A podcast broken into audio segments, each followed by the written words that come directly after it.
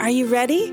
We are about to listen to a bedtime story from the Gospel of Luke, told to us by Pastor Matt from Seven Mile Road in Boston, Massachusetts.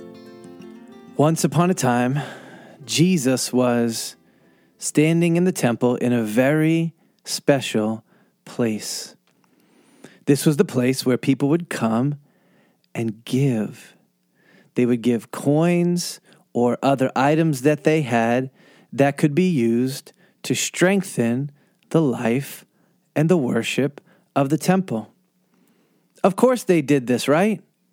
God had given them all of their money, and one of the ways that they showed that they loved God was by giving Him some of it. God provided for them so that they could build and resource their house. And from what God had given them, they would give so that God could build and resource his house. Well, Jesus sat there and he watched people come up to the offering box. And it was fascinating because it was all different kinds of people. Some people were fast. Boom, boom, boom, boom, boom, boom, boom. They walked so fast you could barely see them. It was like a flash. And they dropped their coins in, kaling, kaling, and moved right on. Some people went super slow. They took their time. They pulled their coins out of their bag. They breathed on their coins. They wiped them down really clean. Maybe they prayed as they gave that God would really bless their offering. And then they slowly walked away. Everybody did it different. And then Jesus saw some others come up. These were people that he knew right away had a lot of money and a giant house. How did he know this? Well, there was two ways. One, he observed their clothing. It was new. It was fancy. It was purple. He could tell, well, someone who can dress that way must have a lot of money. And he could tell by how much money they gave. Wow, they had a lot of coins.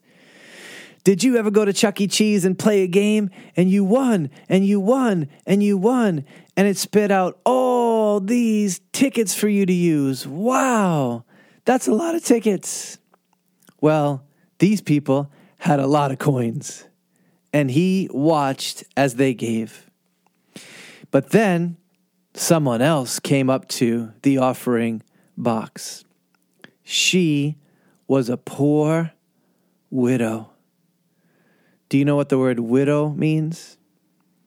It means she was a woman whose husband had died. And so he was not around to provide for her. And that's why she was poor. You know what that means? It means she didn't have a lot of money. And Jesus knew right away from the way that she walked and from the humble clothing that she was wearing, he knew this woman does not have a husband, and this woman does not have much money. And he watched her. And do you know what she did? She took out two really small copper coins, like pennies, and she put them in the offering box. Then, when she left, Jesus said something to his disciples who were with him. It's very important. He said, Truly, I tell you, that poor widow, she put in more money than all those others because they contributed out of their abundance of money. But she gave out of her poverty all she had to live on this week. In other words, Jesus said the person who is really generous is not the one who gives a little bit, but has a lot. It's the one who gives all that they have. Whoa. Now, that doesn't mean that we're all supposed to give all the money we ever have to God at church, but it does mean that the way that we give, the way that we honor God, the way that we value the work that happens in the house of God, we should be all in with that. We should be so generous to God. You're a little kid. Do you have money sometimes? Maybe from your birthday or doing your chores? Do you give some of that money to God? Oh man, I hope you do.